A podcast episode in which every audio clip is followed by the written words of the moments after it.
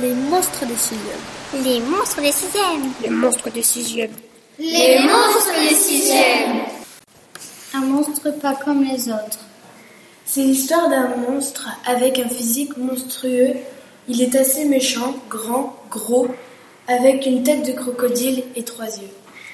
Il rêve d'aller au collège et de devenir gentil. Il recherche le grand et beau collège toute la journée et le trouve que le soir, mais le collège est fermé, donc il rentre, mais l'alarme se déclenche et il s'enfuit. Il se déguise en une main et il va au collège le lendemain. Il éternue, atchoum et son déguisement s'enlève. Et tout le monde a peur. Le proviseur appelle la police, alors le monstre a peur, alors il s'enfuit. Un autre jour, le monstre utilise son pouvoir de se plier en quatre, alors il se met dans un cartable, mais son pouvoir ne dure pas longtemps. Alors il revient à sa taille normale. Tout le monde le voit, il s'enfuit. Il reçoit un papier d'une école de monstres qui l'accepte, donc il y va, et ils lui apprennent à devenir super gentil. Il devient premier de sa classe et avec ses études, il devient intelligent et devient professeur du nom. Mais c'est toujours un monstre super gentil.